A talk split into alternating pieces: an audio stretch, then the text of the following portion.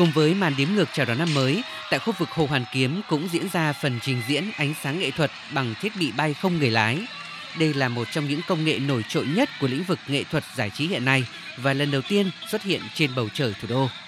Hơn 100 thiết bị bay không người lái đã làm sáng rực cả một vùng với hình ảnh quả địa cầu, biểu trưng cho cả thế giới chìm đắm trong khoảnh khắc giao thừa đầy thiêng liêng.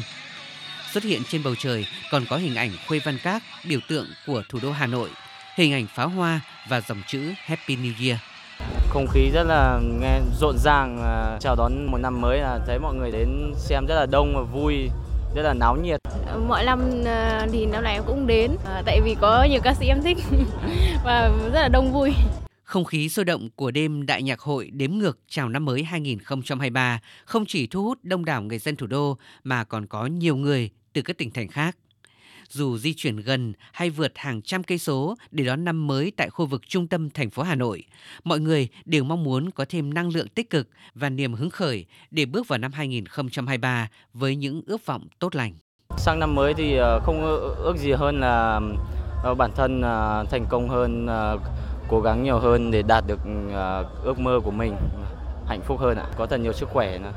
À, trong năm mới thì tất nhiên là em đều mong muốn mọi thứ tốt đẹp sẽ đến với bản thân mình và sẽ đạt được những cái điều kỳ vọng mà mình còn chưa làm được trong năm cũ. Nên đây thì em cũng chúc tất cả mọi người bước sang năm mới 2023 một năm thật thuận lợi và hạnh phúc.